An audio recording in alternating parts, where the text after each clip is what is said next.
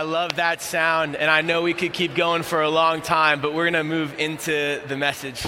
It's always great to be in a room like this with people on like a rainy day. I love it. So. Uh, well, good morning, Doxa. Like I said earlier, uh, my name is Rudy Hartman. I get to be on staff here with Doxa. I get to lead and oversee our college ministry here at the Salt Company. And just a, a brief update for you uh, this last Thursday on State Street in Madison, we actually kicked off the Salt Company. So we're growing, we're rolling, we're getting there. Let's go. Let's hear it, students. The wave starts in the student section, and I'm ready to rip. Um, so I, uh, I, I am just like, there's so many things I could talk about from that kickoff, but the, the thing that has kept coming to mind um, even as I've been like meeting with some freshmen and getting lunch with them and getting to, to meet people who are coming into Madison for the first time, um, I have not been able to like stop talking about how incredible our student leaders are. You'll see me on a stage. You'll see Katie and Nicole with our international ministry and Molly up here. You'll meet Jared. Like our staff, like, like it's it's great. We only staff equipped, but we really are a student-led ministry. Our student leaders, this team of men and women, uh, really like carried the ball down the field this last ten days uh, to a point in a moment of of kickoff, and I am they're my heroes. I'm so proud of them. I could not, I cannot say uh, enough. So, so thank you all for praying for us. Continue, please, to pray for us as we continue into on the semester. Uh, the kickoff feels like a big event, but it's the beginning, and so we're excited to see what God will continue to do. Um, on Thursday, I taught on Mark chapter two, and so if you were there, uh, cool, because we're in Mark chapter five this morning, so it'll feel like a continuation a little bit for you. For everyone else, welcome to kickoff message part two. I'm kidding. Uh, we're going to be in Mark chapter five uh, as we continue our God is series this, this morning. Uh, I'm, I'm, while you're going there, uh, we just need to have uh, a, a, Menards appreciation moment here, just collectively, all together. Okay, I'm from Florida.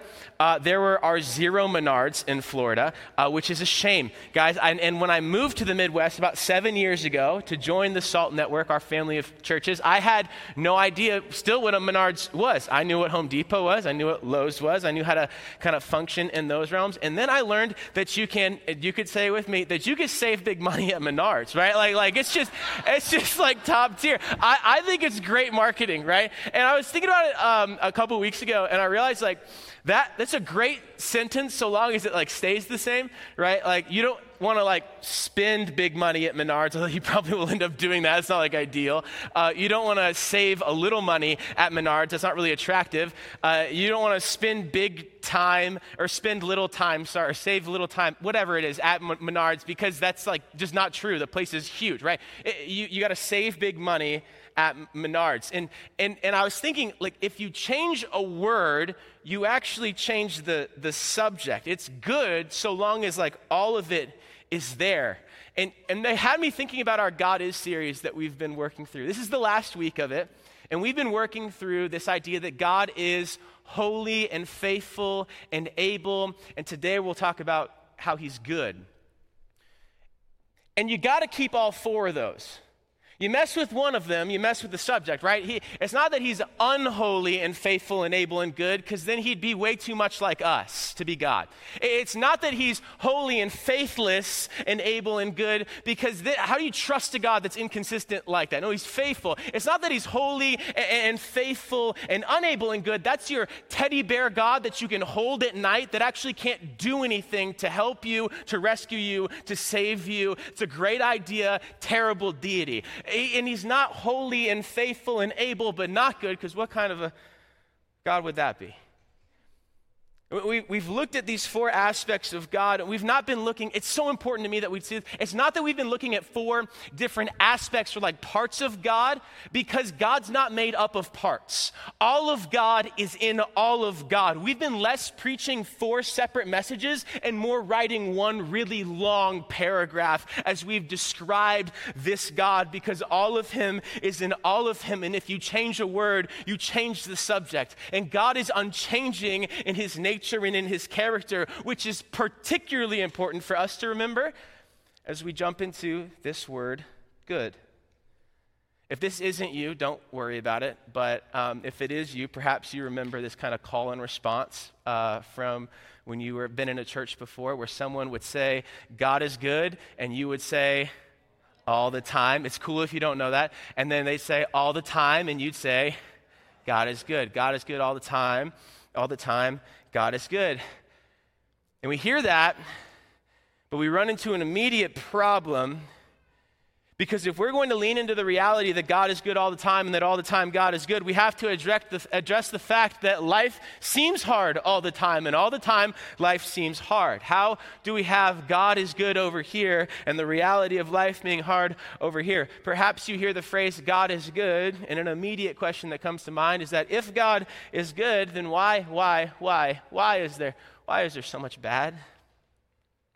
I need you to hear this that when we say like you're welcome here at Doxa, we don't mean like just you put together without questions like that. We mean like all of you with all your questions coming into this place together. We don't say God is good over here in a building like this on a Sunday and then life is hard the other six days of the week. It's that life is hard is actually a reality that every single one of us carry into a space like this, and we proclaim and remember that God is good and that Jesus is crowned over every every square inch of the hardness of life throughout it. We don't look at those as separate and dichotomal. We actually pull them together and we see and practice and follow the way of Jesus in the midst of life being hard and God being good. But it pulls us to this question, which is a good question.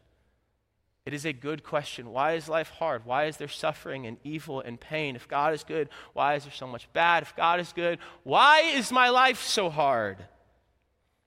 There's two ways to approach that question. We could spend the entirety of the rest of our time talking about it from a philosophical bent, um, and that would be great. You can come get a cup of coffee with me. I would love to get into the philosophical argumentation for that. It's really helpful um, to be able to, to do so.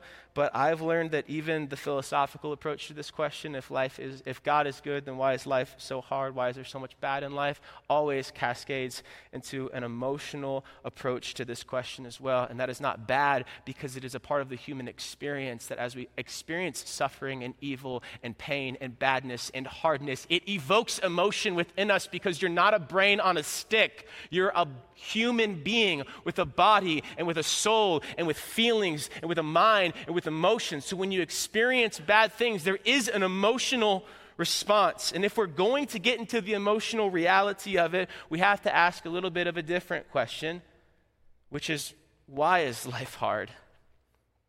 Okay, if God is good, like how can there be so much badness? How can life be hard? But but we've got like a step further. Why is life so hard? So let me give you kind of the Christian worldview, Christian perspective on that question. Life is hard because sin is present.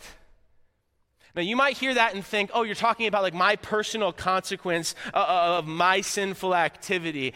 And there may be, and sometimes is, and uh, direct consequences for sinful activity, but there's also this reality uh, that uh, sin has actually not just inflected and influenced you, but has inflected and influenced all of us and the very fabric of reality and experience of life that all of us actually have. That sin has permeated the system of reality within which which we all exist and live. That there's a systemic experience of sin, both as a result of the actions of groups of people and individuals who sin, and it is woven into the fabric of our reality, which has been there from the third chapter of Genesis. It's the first sin of humanity. Sin permeates the state of existence that we find ourselves in. And for this reason, Paul writes in Romans chapter 8 that all of creation waits for the sons of God to be revealed, the children of God to be revealed. Creation waits because creation itself was impacted by this first act of disobedience against God by humanity called sin. Sin stains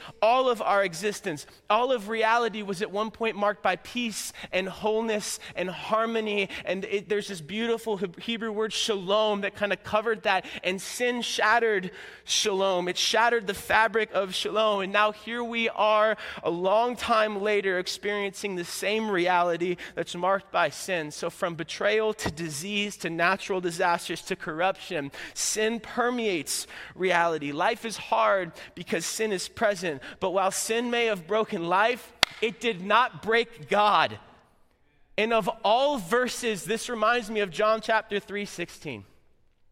For God so loved the world that he gave his son, so that whoever believes in him might not perish but have eternal life. Note the subject here God so loved the world. That, that word is cosmos. If he wanted to say people, Jesus would have said people. If he wanted to say earth, Jesus would have said earth. He says the world, the cosmos, the people and the place permeated by the reality of sin. So Christ comes, he's given, and he comes to live, to die, and to rise again for the sake of liberating those who are trapped in personal sin that wounds their relationship with God and to uh, uh, uh make an attack against the permeating reality of sin to declare that one day Jesus will return and make all things new. Christ comes so that we might know that God is good right in the middle of life being hard. So it's evil and suffering and pain and all that is bad and hard tracks before this idea. Life is hard because sin is present. But while life is hard, God is good. So, with this in mind, what will you do, or what will you do when I did not say if, when you experience the hardness of life. Pl- please don't hear me as like some 30 year old up here that like has never experienced anything. Like this this is if it sounds like this is from my guts right now it's because it is. What what do i do when not if when i experience the hardness of life? When you experience the hardness of life what do we run to what do we go to to save us, to pull us out, to make a way out for us? This morning, from the life of Jesus, we'll see that when life gets hard, we're instructed and invited to run to the God who is good. I hope that was uh, enough time to get to Mark chapter 5. Um, we're, we're going to be in the text this morning. We're going to see the goodness of God through four portraits as Jesus interacts with four people, and we'll land where we take off this morning. When life is hard, we can run to the God who is good. So let's get into the text. Mark chapter 5, verses 21 through 24. And when Jesus had crossed again in the boat to the other side, a great crowd gathered about him, and he was beside the sea. And then came one of the rulers of the synagogue, Jairus by name. And seeing him, Jairus fell at Jesus' feet and implored him earnestly. Other translations say, begged him, saying, My little daughter is at the point of death. Come lay your hands on her so that she might be made well and live. And he, Jesus, went with him, Jairus. So let's set the scene. Jesus has just crossed over again from the Sea of Galilee. He's returning to the shore that he'd left from earlier in this chapter. People have looked out through the night across the sea. They saw a storm come, and then they saw a storm suddenly go as Jesus had spoken to it. These people on this side of the shore had heard the screams of a man on the other side of the shore who had been oppressed, that Jesus goes and actually liberates and frees. So they have seen a storm stop and they have heard screams silent. And now Jesus has returned and he's come back. They've seen the storm die and they hear only silence where there were screams before. And Jesus is coming back. And among those crowd that comes to Jesus is Jairus. Jairus is one of the leaders of the synagogue. This means at least two things that Jairus is both public and powerful. He's public, he's broadly known in the community, and he's someone in the community that has incredible influence. He's a preeminent religious leader. Life takes place in the, in the Jewish kind of realm of life around the synagogue, and he's a leader of it. He's well known, well respected, perhaps even well loved. Life is quite likely very comfortable for Jairus, and for Jairus, in this moment, life has very suddenly, very rapidly become very hard. His daughter is at the point of death. And in Jairus, we see a picture of a powerful, comfortable person who becomes very suddenly helpless.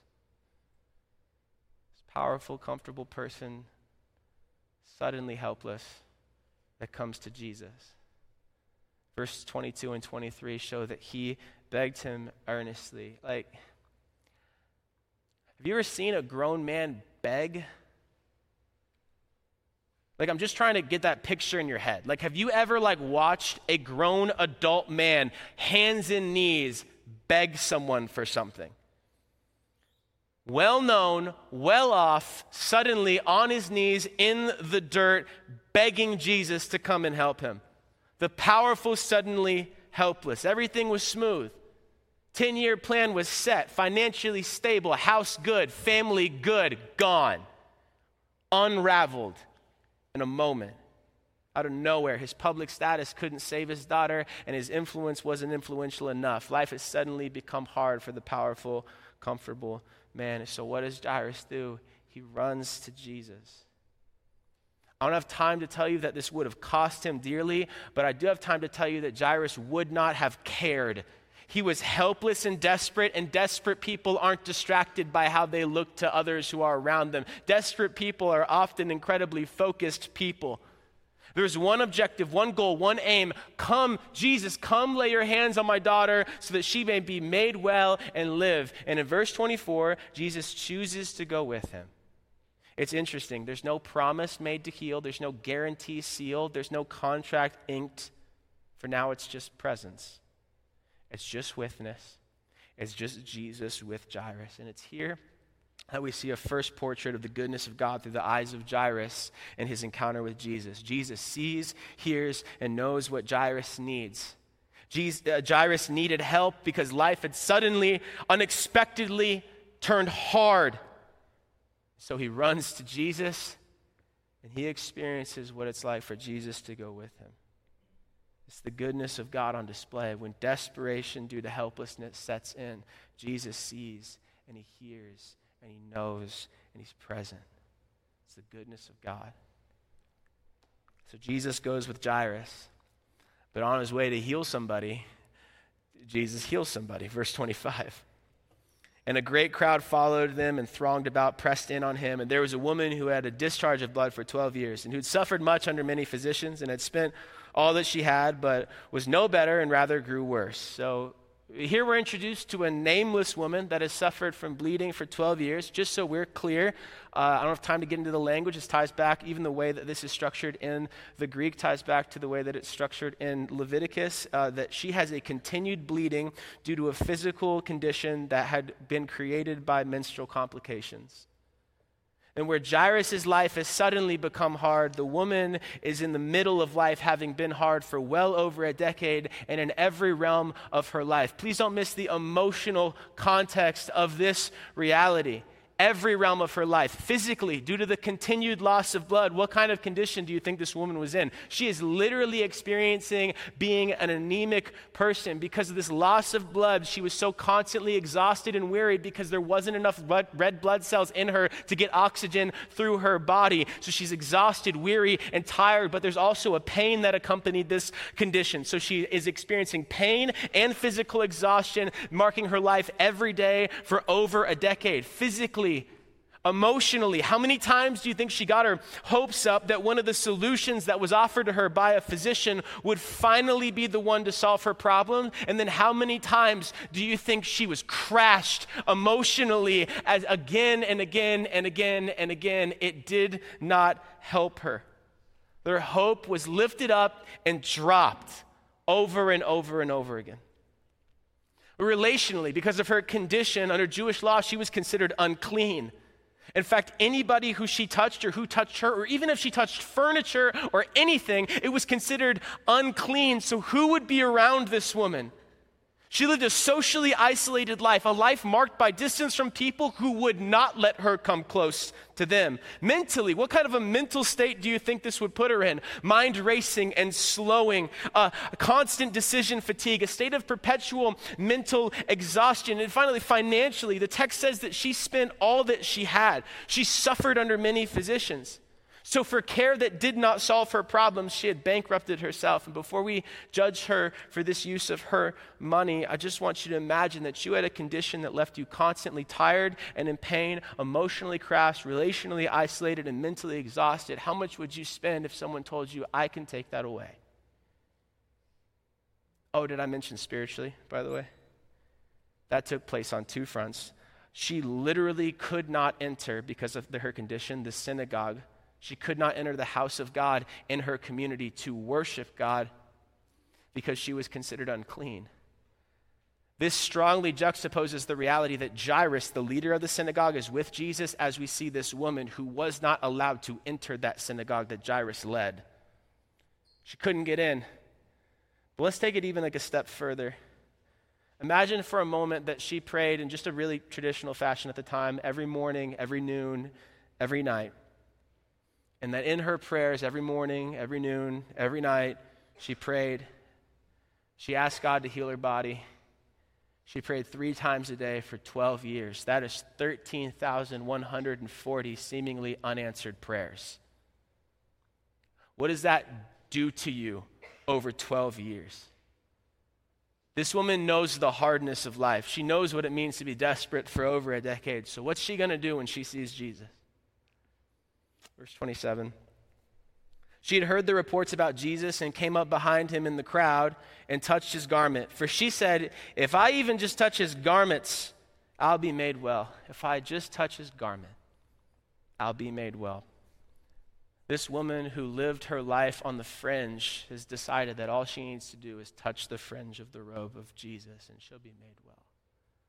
And her pain, holistic pain, She's coming and she's running to Jesus, and she risks it all to get to him. Remember, there's a crowd moving with Jesus. Verse 24 the crowd was literally pushing into Jesus, and this woman is walking through. Now, she's got to be wrapped up, head covered, kind of kind of arms in her, her robe so that nobody can recognize and nobody can see that it's her, because everybody in this community knows who she is, knows what she's experienced. There may have even been some physicians out, out here in the crowd, and anyone who touches her is, is considered ceremonially unclean. So you've got to understand this woman to her is not considered a person, to them, is not considered a person. She's considered a problem. She's an issue. She needs to stay away, and the fury of the community would come down on her if anybody recognized that she was there. And all she wants, all she wants, she's willing to risk all of that. This desperate woman who suffered so long, all she wants is to just touch, just touch the robe of Jesus, get in and get out. And you got to think it's shoulder to shoulder. Just put this in your mind. It's shoulder to shoulder, dusty road, and the fringe of Jesus' robe is on the floor. So she's not walking up to him. She's like sliding in and out of people, trying to not be recognized. And when she gets to that outer layer of the people around Jesus. She's got to like crouch down and like reach her arm in and all you just see in this is, is just like just this forearm of this woman just reaching out desperate to just touch the fringe of his robe and she touches it and what happens next is so incredible and an amazing picture of the goodness of god through the experience of this woman verse 29 immediately the flow of blood dried up and she felt in her body that she was healed of her disease. And Jesus, perceiving in himself that power had gone out from him, immediately turned about in the crowd and said, Who touched my garments? And his disciples said to them, You see all the crowd pressing around you, and you say, Who touched me? And he looked around to see who had done it. But the woman, knowing what had happened to her, came in fear and trembling and fell down before him and told him the whole truth. Who touched my clothes? Jesus for the record, Jesus knows who touched his clothes. He's saying this so that the woman might know that he knows and so that the crowd might recognize also what has just happened. So the woman comes forward. What do you think the crowd does? They immediately recoil away from her. Her condition is so well known. It's no surprise. Like I said, perhaps even some of her physicians were there. They all know her. They know what she's been experiencing. They know what it means to be around her. They recoil from her. Did she touch me? Did she touch me? Am I unclean now because of this woman? Everybody steps back. Like, I gotta get you. Like, everybody steps back, like, immediately. Like they're tripping over one another through this crowd because they're just got to get away from her. Everybody recoils when they see who this woman is. And frankly, even talking about the topic of this physical ailment of the woman who touched Jesus might make you recoil as well. They recoil when they recognize who the woman is, all, all except for one, and it's Jesus. Jesus is not afraid of her physical condition. He's not offended by her emotional or mental exhaustion. He does more with her relationally in this moment than has been done with her in a decade, and he is unbothered by being touched with someone who others called unclean. He looks at her and he says the word that she didn't even know she'd been waiting for her entire life. Verse 34, just the first word where he, he turns at her. Jesus turns and he looks at her and he looks at her and he says, Daughter he looks at this woman and says, Daughter. Rebecca McLaughlin sums it up like this She does not think she can come to him directly, but Jesus welcomes her intimately. He looks at the woman who crouched down in the dirt to touch his robe, and he says, Daughter. Jesus uses a term of belonging for a woman who had been told that she did not belong. Jesus uses a term of affection for a woman who had forgotten what it meant to be loved. Jesus uses a term of identity for a woman who other people had defined by her condition. Jesus uses a term of tenderness for a woman who embodied the harshness of life, where the entire crowd looks at her and says, Distance. Jesus looks at her and says, Daughter.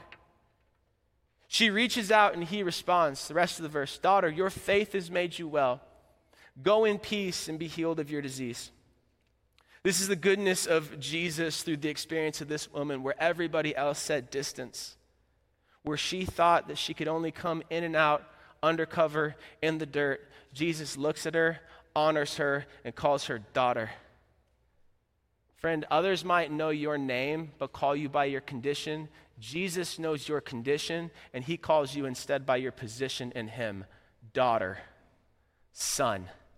Not distance, not space.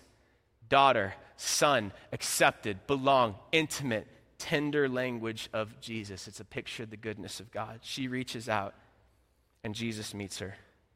Life is hard and God is good. Now, this feels like a happy ending until you survey this crowd that she's in. Someone want to tell me who else, who's still in this crowd? Jairus. We're jerked back into reality after this woman has been healed, set free, delivered. She's experienced the tangible goodness of God. And then we look over Jesus' shoulder, and behind him is Jairus. What do you do if you're Jairus here? Like, how do you respond? You've seen Jesus do what you want him to do for your daughter, for someone else on the way to get to your daughter who you know is on the brink of death. Every second counts, every moment matters. And then he calls her daughter. Like, can you imagine in this moment that Jairus is like, Jesus, I love that you just did this, but what about my daughter? Life is hard, even in the middle of God being good. In the middle of this moment, there's an attempt to heap shame on the woman and fear onto Jairus. And verse 35, while he was still speaking, Jesus was still speaking, there came from the ruler's house someone who said, Your daughter is dead. Why trouble the teacher any further? Can I just, real quick, Jesus doesn't mind being troubled by your problems. He doesn't mind being troubled by your issues. He doesn't mind being troubled by the badness and the hardness that you experience in life. That's not in my notes. That's for free right now. Back on. Why trouble the teacher any further? Jairus, don't bother him anymore. Your daughter's dead. Everything you were afraid of happening has happened, so just push it, move on. But you know what else hears this? The woman hears this too. You see that this man is, just imagine like you're her. Like you see that this guy is next to Jesus. You kind of recognize him, even though you couldn't really go to the synagogue, so you don't really know who the leaders are there. But someone's come up to him and has said, Your daughter's dead. And then shame starts to breed within your freshly healed body as you put two and two together. Is this my fault? Did I slow down Jesus to get to this man's daughter? Was what I got that I was hoping for that was good? Has it cost this other person something? Is she now dead because of me? And I gotta let you know, Jesus won't have it. He won't let that shame breathe for a second in the woman. He won't let the, the fear set in for Jairus. Um, verse 36. But overhearing what they said, Jesus said to Jairus, the ruler of the synagogue, Do not fear, only believe. And he allowed no one to follow him except for Peter, James, and John, the brother of James. They came to the house of the ruler of the synagogue, and Jesus saw a commotion, loud noise, people weeping and wailing loudly outside. And when he had entered, he said to them, these mourners, Why are you making a commotion and weeping? The child's not dead, it's just sleeping. And they laughed at him. They laughed at him. But he put them all outside and took the child's father and mother and those who were with him and went into where the child was. Before we move on to the child, to this little girl, we need to talk about the third person, a really group of people that we see at Jairus' door. We run into a group of professional mourners. These are people who were brought in to make it clear that death has come to this house. Now, Jairus has a lot of status in the community, so it's probably a lot of people. It's a loud commotion. You could hear it up and down the roads. The wailing of these mourners. The flutes are playing, the cries are going out. They're lamenting the death of this little girl. They wail, they make a commotion. Now, I need you to understand, they don't do this because they're genuinely sad, but to create an atmosphere of grief in the home where they were hired. And Jesus comes to them and says, Why are you doing this? Child's not dead, just sleeping. To which they respond to Jesus, not with words, but with laughter. Jesus has come to heal the little girl, and they laugh at him. They were there because they had a job to do, not for the love of the little girl or the family. They've got a job. And now we've seen these mourners laugh at Jesus and turn into mockers. I think, let me just cut this off the pass. If you think I'm about to dunk on these individuals for mocking Jesus, you're wrong. It's easy to do that. How could they laugh at Jesus? How could they chuckle at? He's the embodiment of the goodness of God. Don't you know? You're saying death has come, but life is walking in. And that's true, but just indulge me for a moment. These are professional mourners. They are professionals at being around grief. They have seen pain. They, their, their like career is pain the hardness of life, the difficulty of life is literally their job. Why would you even become a mourner like this? Perhaps because you yourself have a history, a background. You feel comfortable in pain. To see so much brokenness, so much hardness, so much pain, the questions dealt with at the beginning is now given a face. How could God be good if there's so much bad? There's cynicism in this laughter at Jesus. Their experience has become the ultimate influence shaping who God is to them. Their pain is actually seen in their mockery and in their cynicism. But I think, if I'm just honest with you, I think there's actually something underneath that. And I think that these, these men and women who are outside mocking and mourning, I actually think they're just disappointed. I think these men and women who are mocking Jesus have experienced a disappointment. That there was a moment or a series of moments where they looked at God and they wanted Him to do something, and He didn't do it at the time that they wanted Him to do it. And here we're confronted with an interesting question to ponder What is the difference between the woman who said, I've got to get to Jesus, and these people who choose to laugh at Jesus? I think it's fair to consider that perhaps between years 1 and 12, right? These thoughts had crossed her mind. Jesus, that God didn't do the thing that she wanted him to do when he, she wanted him to do it. Remember those 13,000 prayers where the answer was not yet? Like, why was she not a mocker or cynical or disappointed or laughing? Or perhaps she'd experienced these emotions, but it's clear from the text that they had not become definitive of her as it had become for these mockers who laughed at Jesus. What's the difference between the woman and these mockers? We got to think back to the words of Jesus where he said, Daughter, your faith has made you well. Hebrews 11, verse 1 says, Now faith is the reality of what is hoped for, it's the proof of what is not seen. Uh, theologians broadly agree that faith is a combination of three things knowledge, belief, and trust in God. And I wonder, in these men and women who mock Jesus, which of these had been wounded to the point of disappointment? What had happened to them that their knowledge in his goodness had been so shaken, that their belief in his goodness had been so shaken, that their trust in his goodness had been so shaken. I wonder, I wonder if you were to sit down with them over at Finca or Colectivo, and you were to sit down over a cup of coffee and say, hey, what's going on? And they, they would maybe say, well, I think God used to be good, but I don't know anymore. I think he used to, I think he used to be, but I don't know anymore. I've seen so much. There's been so much, I, I, I, I don't know anymore. I think it's here that we actually learn something about the goodness of God as humans experience the hardness of life that's really difficult to learn any other way. You see, it's easy for me to say that God is present with us in our pain. We've seen it in Jairus, but I think in these mockers, we actually see that God is graciously patient with us in our pain. That God is present and patient even as we respond to Him with disappointment. Consider what Jesus doesn't do here. Jesus is good at using very clear, very direct, and sometimes very harsh words to rebuke people, and that's not what he does to these mockers. He doesn't rebuke them, he doesn't condemn them, he doesn't shame them, he just puts them outside. And then, spoiler alert, Jesus heals the little girl and brings her back to life. And I wonder, like, I just wonder, I wonder What would have gone through the minds of these mourners and mockers like the first time that they saw this 12 year old girl walk outside the front door of the house with her father? Like, what do you think that did for them? When they watched Jairus and his daughter, that they were mourning because they were convinced that she was dead. What do you think that did for their knowledge of the goodness of God, for their belief in the goodness of God, their trust in, in the goodness of God? I wonder what looking and focusing in on the visible goodness of God around them actually did for their faith in that moment. I wonder if it was just a moment of internal defiance when they were like, I've experienced so much, but I also can't deny what I'm seeing right here. I've experienced so much badness, but l- look at that goodness. I got to hold these two together. What do you think that would have done for their faith? I think there's a practice that we're given here that all of us can walk out of this room and into our weeks and carry. That in the middle of our experience of life being hard, we have the opportunity and invitation to consider the goodness of God by looking behind us and by looking around us as we begin to look ahead of us.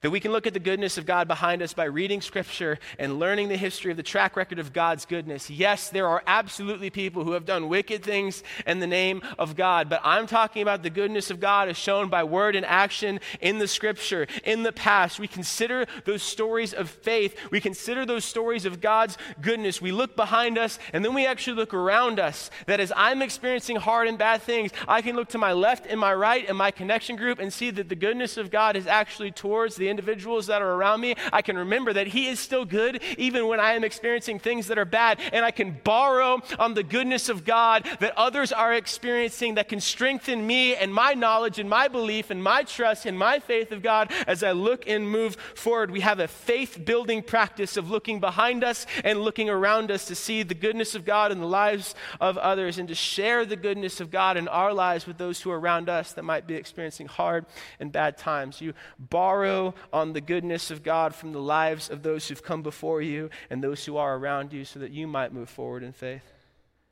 And when life is hard, I look back and I look around. I remember that God's been good and that He is good. So I can grow in my knowledge of His goodness. I can believe it. I can grow just a little bit in my trust of it, and my faith in the God who is good grows. This is a practice, which means it takes time time dedicated to actually sitting there and looking back at the stories of God's goodness, hearing the stories of God's goodness in the community and the people around you. But it also takes time in the sense of having that repetition and having multiple repetitions over time. But what if the goodness of God that you've been missing, and I don't mean missing like it's not there, I mean missing like you're longing for it, is actually on the other side of this practice of remembering that He has been good and He is being good around you so that you can have faith that He will be good as you move ahead. This is where we see the goodness of God through those who laugh at Jesus. Even in their laughter, God is present and patient with them in the aftermath of their pain that looks like cynicism, mockery, and disappointment. And we know that because they'll see the daughter rise. Speaking of, let's close out on our package, passage and uh, look at the daughter. This girl, the text tw- tells us, is 12 years old. 12 years of innocence in her father's house. For every year that the woman Jesus healed had bled, this girl had been alive. And it's in this image that we see actually the kind of closing moment of the indiscrimination of the goodness of God that has been laid out across this portion of Scripture that it's for both people and place, as we saw as the sea was, was calmed. It's for Jew and Gentile, as we saw with the Gerasene demoniac on the other side of the sea a little earlier in Mark chapter 5. It's for men and women, as you see with Jairus and the woman with the issue of blood. It's for the poor and the powerful. It's for the clean and the unclean. It's for the adult and the child. Life is hard and God is good. So, what do you do? Where do you go when life is hard? Where do you run to in the hardness of life? Well, Jairus begged, and the woman reached, this little girl is dead. She can't do anything to earn the goodness of God, to deserve the goodness of God. She can do nothing to get what Jesus will freely give. She cannot even ask for it. She is dead. And so Jesus comes to her. Verse 41 Taking her by the hand, he said to her, Talitha koum, which means, Little girl, I say to you, arise. And immediately the girl got up and began walking, for she was 12 years of age, and they were immediately overcome with amazement. And he strictly charged them that no one should know this, and they told her to give her something to eat. Jesus comes to this little girl and says these words, Talitha koum. It's an Aramaic phrase, the conversational language in the region and life of Jesus. It means little girl rise. And here, it's just even in these two words, we see a picture of the goodness of God. Jesus speaks to her not in a formal language, but in a conversational, relational language. Jesus speaks to her with the gentleness of Talitha, which literally means little lamb, little girl, tender one one I care for. Jesus is incredibly gentle with her. And then he says, Rise. It's a command of strength. We see the goodness of God through the words of Jesus, to Talitha Koum, gentleness and strength in this one moment through the goodness of Jesus, who is both strong and gentle. Little girl, rise. And in a miraculous moment, she does few weeks ago, I was working out at Planet Fitness. I know we got Orange Theory, what's up, and like Burn in the house, and Princeton Club is like 90% of us, right? But um, I, sorry, I love all of them. I'm at Planet Fitness. I was working out at Planet Fitness. I still remember exactly where I was. I haven't been back actually since then. And I get a call from my dad. And he calls me and he start he goes into this like kind of timeline about like the last several days uh, for my grandma. And he goes like, this day this happened, this day this happened, this day this happened, this day this happened. And I've got this like internal sense of foreboding and like dread. And I'm like, Dad, I've got to cut you off. Is my grandma dead? he said no. I was like, okay, please lead with that. Um, right? And so I had I just had this moment where he tells the story and he shares it. And he tells me how she's doing. I got to talk with her yesterday and I've been talking with her and And I shut the phone and I just sat on that bench for a moment and I was like, what? What? What would have happened if I found out that my, that my grandma had died in a Planet Fitness? Like, I love the way that my grandma follows Jesus. If we raise up men and women through Salt Company that love and follow Jesus half as much as my grandma does, I will be a proud man. She's an example of loving Jesus more in her 90s and you do in your 20s. I'm inspired by her often, but what if the words had been, Rudy, grandma's dead? Well, then if that had happened, then my grandma and this little girl would have had something in common.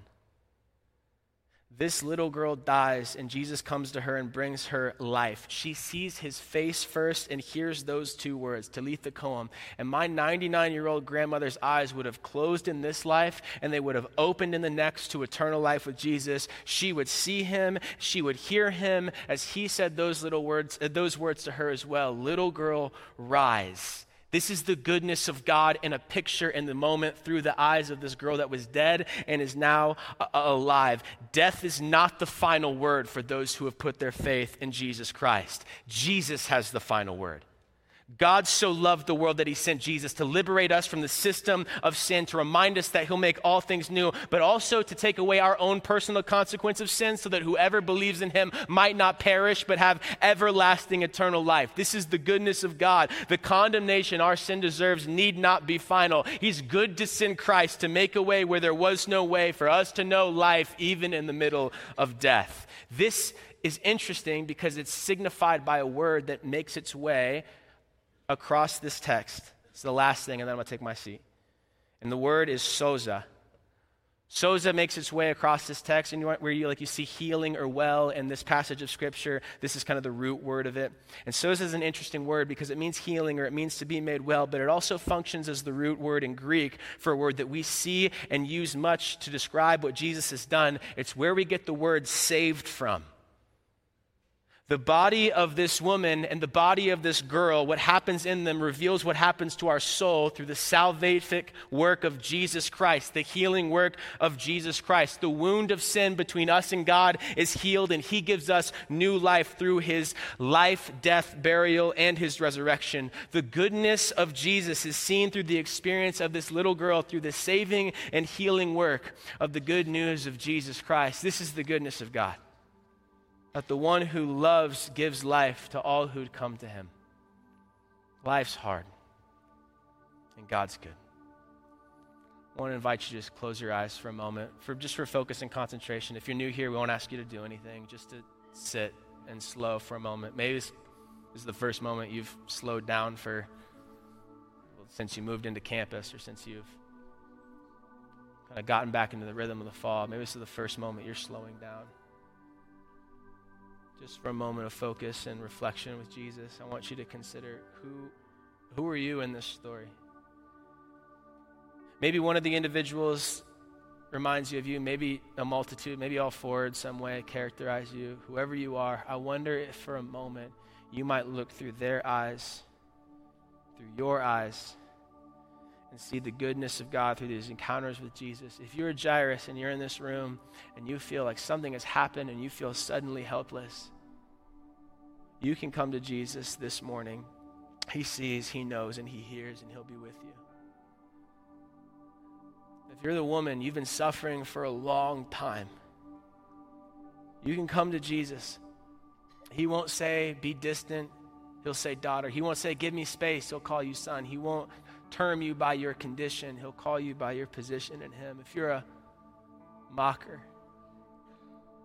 uh, some stuff's gone on in your life and your disappointment, and God has reached the points of cynicism and laughter and mockery, I need you to know that God is both present and patient. I want to invite you to look at His goodness, do the hard work of that, to remember who He is, to look back, look around, look ahead, and come to Him. But if you're the girl, you're helpless and hopeless, you can come to Jesus, the giver of life. What would happen if you stared at Jesus, if you stared at him this morning, and you came to understand what I and many of you learned as a child? That the familiar would become fresh, the repeated would gain teeth as you remember that though life is hard, God is good